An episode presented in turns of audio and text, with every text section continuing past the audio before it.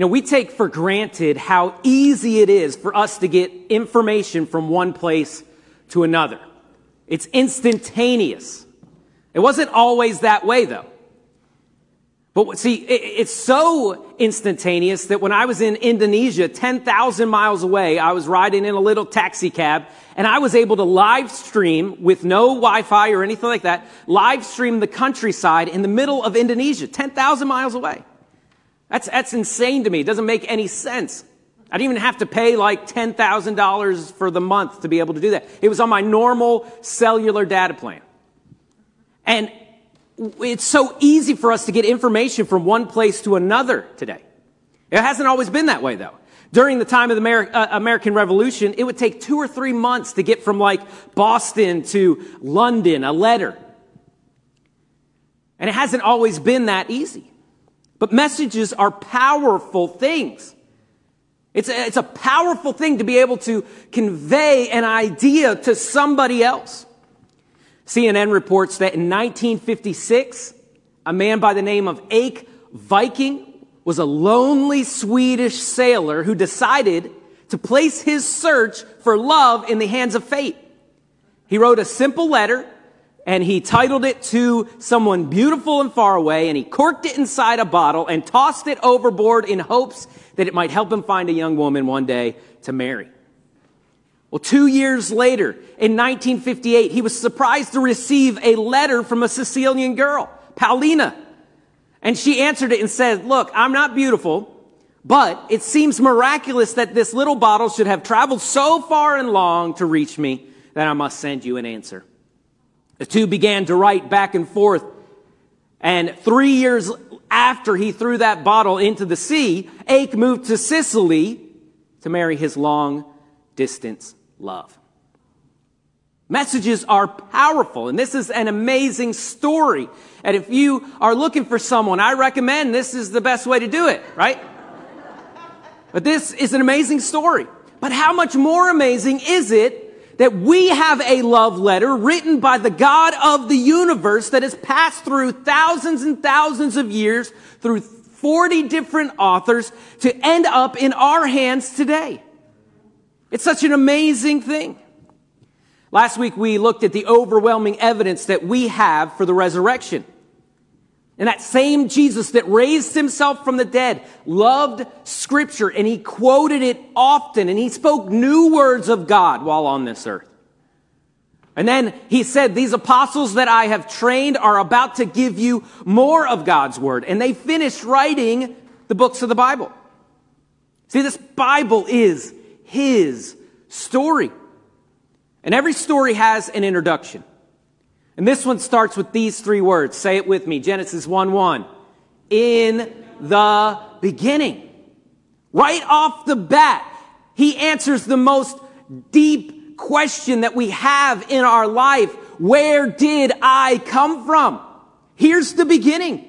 This is how it started. In the beginning, there was God. He is the hero. He was always there. He will always be there. We came from God. He created us. That's where I came from. Next, the story answers the other great question that we have. Who am I? Genesis 1:27 says God created man in his own image. We are the offspring of God, formed and fashioned in the way that He wanted us to be. He wants us to look like Him, made to look like our Father. We are God's creation. He also answers another big question that we have is what is my purpose? Our purpose is that we were made for the glory of God and for His pleasure. We are made to please and honor and worship Him with our whole entire lives. Way back in the beginning, in just the first few chapter of God's Word, we learn that His story is our story. Our stories are intertwined. And God was happy with all that He created. It was good. And things were good. Now we don't know how long it was good before the next big event, but we do know that Adam and Eve worked in the garden and they walked with God and they were happy. But there were two special trees in the garden. There was the tree of life and then the tree of the knowledge of good and evil. Often we skip right to the, what the tree of the knowledge of good and evil is. But what is that tree of life? We actually see the tree of life mentioned throughout all of scripture, all the way to the last book of Revelation. Adam and Eve were allowed to eat of this tree. It was a special tree that signified God's presence with them. And then Adam and Eve, when they were removed from the garden, there was separation between them and God's presence. That was a sad day, but God wasn't finished with us yet. This same presence comes later to Abraham in the form of a burning bush. And God makes a covenant or a partnership between him and Israel to let his presence be among the people again. And this happens for thousands and thousands of years. And then Jesus comes on the scene. And he says, I am the vine and you are the branches. And the way you get to experience presence with God is through me, by connecting with me. This is how you get to experience that tree of life again. And then Jesus was hung on a cross and died on a tree for each of us. But this was no surprise. Jesus had told his disciples that he would be planted in the sea, uh, in the ground like a seed, but he would rise again. John 12, 24, Jesus said, Truly, truly, I say to you, unless a grain of wheat falls into the earth and dies, it remains alone. But if it dies, it bears much fruit. See, through Jesus, we're invited to eat of the tree of life again, to never hunger or thirst again, to go back to Eden, to uh, restore that separation. And not only that, we're meant to produce His fruits of His Spirit as well. And Revelation tells us that the tree of life sits in the center of this new creation that will come. And it has 12 different fruits that grow on it, one for every month of the year. And we look forward to this day when we get to experience the fruits of God's presence that will never get old. And this is the tree of life, right? But what is the tree of the knowledge of good and evil? Well, this tree is the manifestation of us choosing our way over God's way. And when we disobey God, it breaks relationships. God told them not to eat of this tree, but they chose their way and broke their relationship with God. And that's what happened, right? When Adam and Eve chose to eat of the fruit of the tree of knowledge of good and evil, it broke the relationship with God. And as sinful people, they could no longer dwell in the presence of God. And every time we choose to do things our way over God way, God's way, we choose to eat of that tree of the knowledge of good and evil. And that tree leads to shame and guilt and death. Every idol that the Israelites bowed down to was a manifestation of that tree. Every time they choose to uh, stay in the wilderness rather than obey God and go into the promised land. Every time they knew or they believed that they knew a better way and chose their way, they ate of the tree of the knowledge of good and evil. They thought that they knew better. And we think that we know better. But Jesus is the way the truth, and the life. And we can only come into the presence of God and find joy through Him. This is His story. Now, Genesis tells us that before they chose to disobey God, that Adam and Eve were naked. It says they were naked, but they felt no shame. Now, I'm not down for the naked part, right? But feeling no shame sounds amazing, doesn't it? right? I feel shame with my clothes on. But before the fall, these people knew exactly where they came from. They knew exactly who they were and they knew exactly what their purpose was. No insecurity, no confusion, no feeling lost and empty. They understood that they were loved and valued. They had nothing between them and God. There was no reason for guilt or shame. But now the world is so confused. They're confused about the where and the what and the who, and sin has broken us. Brody Jesperson says that Genesis is the introduction, the Garden of Eden, harmony and perfection. The protagonist is God and the antagonist is Satan. Satan is the embodiment of sin. An angel that had everything that he needed, but chose to believe that he deserved to be worshiped like God. Isaiah tells us this story of Satan in Isaiah 12, 20, uh, excuse me, 12, 12. How are you fallen from heaven, O day star, son of dawn? How are you cut to the ground? Who laid the nations low? This is what it says. It says, you said in your heart, I will ascend to heaven. Above the stars of God, I will set my throne on high. I will sit on the mount of the assembly in the far reaches of the north. I will ascend above the heights of the cloud. I will make myself like the Most High. This is the snake in the garden, the one that believes his own lies, that he is better than God. And we see this same lie believed by people throughout the Bible, that their way is better than God's way. And Cain thinks he knows better, right? He thinks he knows a better way to worship uh, than God does. So he does it differently. The people at the Tower of Babel thought that they could build a tower to be like God. Pharaoh thought that he could disobey God and be okay. Nebuchadnezzar II, uh, the king of Babylon, thought he was worthy to be bowed down to and worshiped. Herod let people believe that uh, when he spoke, it was the voice of God. And in each and every one of these circumstances, God set the record straight on who was really in charge.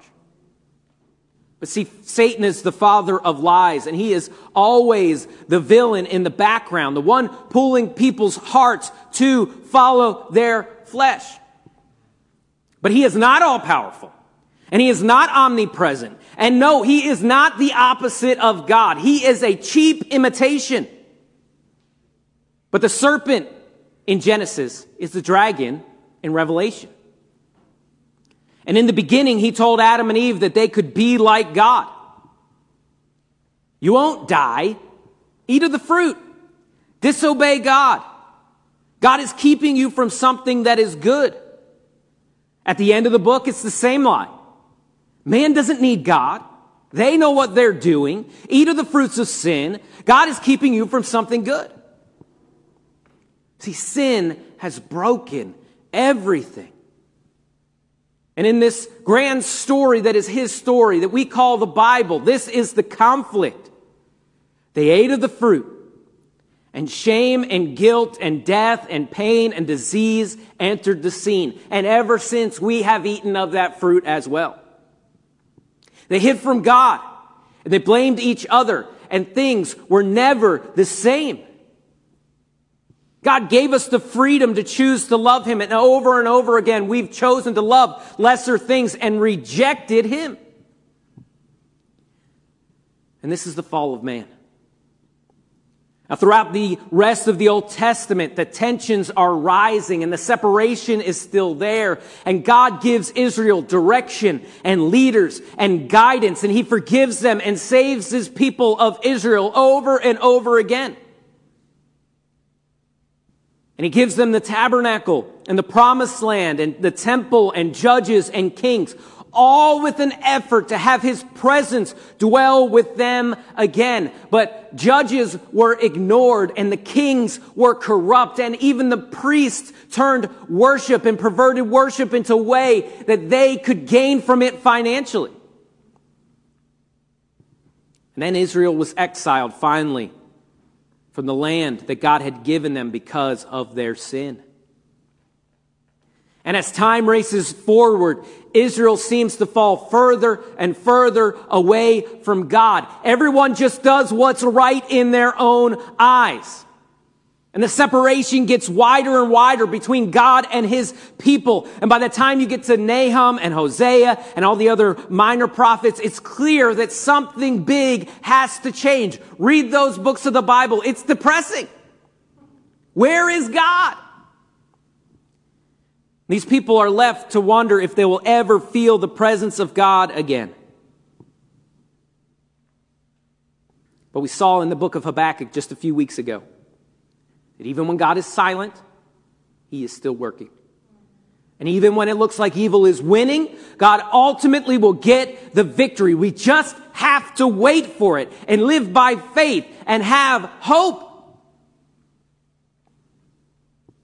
The Old Testament is written in many different styles history, poetry, narrative, wisdom, and prophecy. But it's all telling the same overarching story. It's building towards something. It's laying the groundwork for something beautiful. See, you can't fully understand the gospel and the hopelessness of man and what to do when God is silent and the futility of trying to get to God on your own without the Old Testament. That's the story of the beginning half of the book. It's man trying to keep it together. But by the end of the Old Testament, it was clear that God wasn't present. But he was still working behind the scenes, leading and orchestrating everything. I just finished reading the book Lamentations. It's these mournings and grief of the prophet Jeremiah as he realizes that all is lost for his country. They were suffering the consequences of their sin. There's only five chapters in this book, and they almost exclusively read like this in uh, Lamentations 3, verse 16. He has made my teeth grind on gravel and made me cower in ashes. My soul is bereft of peace. I have forgotten what happiness is. So I say, my endurance has perished. So has my hope from the Lord. It's really uplifting stuff, right? You don't see that verse stitched on pillows too often. But even in the midst of this gut wrenching grief, Jeremiah still says phrases like this I will hope in you. Great is thy faithfulness. Your love never ceases and your mercies never come to an end. Jared, uh, Jeremiah is reminding himself that pain is only temporary, but the love of God is eternal. God is love. Now, sometimes we suffer the consequences of our sin and even the effects of sin on the world. But God is always behind the wheel. He is not surprised. But then at the end of the book of Malachi, for 400 years, God stopped speaking altogether. Complete and total radio silence. They call this the intertestamental period. It's between Malachi and the Gospels, the Old Testament and the New Testament. And for 400 years, that silence had to be deafening. Hope had to be a distant memory. God was silent until suddenly he was louder and clearer than he had ever been before. He broke the silence in a way that no one would have ever imagined. And that's where we pick up next week.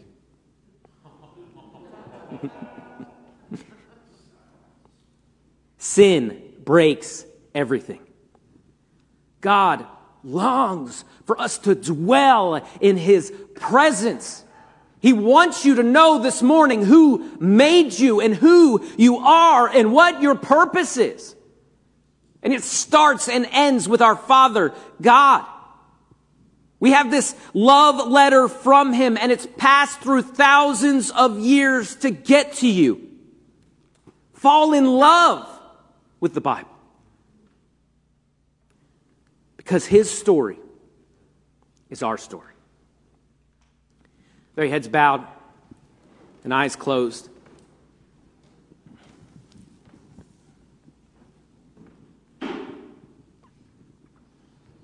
Messages are important.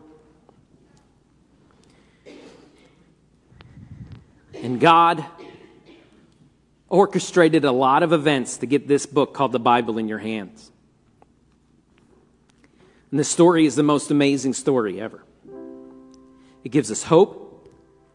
It shows us how often God has run after his people. Shows the great lengths our holy God has gone to show his mercy to us.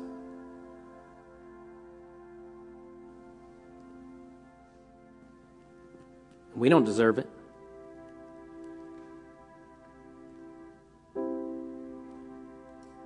The fact that he went so far for us does not at all show how important we are.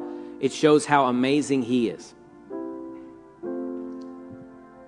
He loves us because we're his creation, but it's all for his glory, it's all for his honor, it's all for his pleasure. God placed an importance on us. We bring nothing to the table. But God ran after us anyway.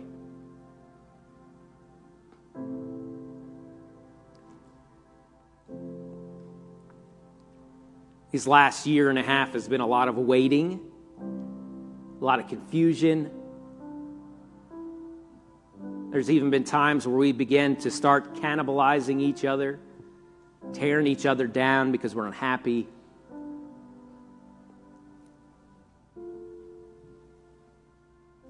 And I believe much of it has to do because we don't remember who we are.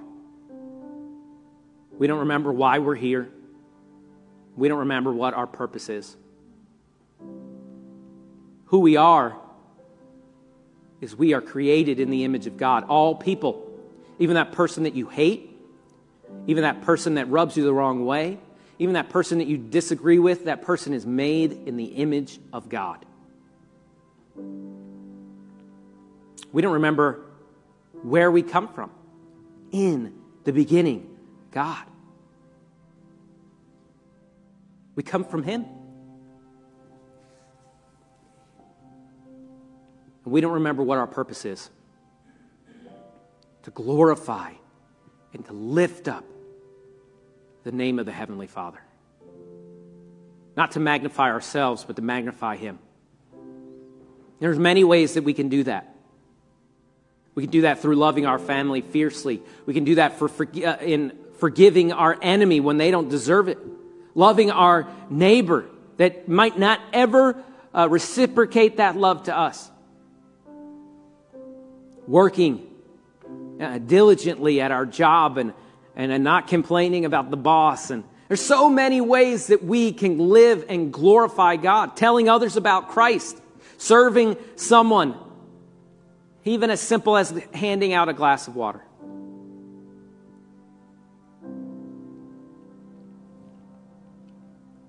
Remember who you are.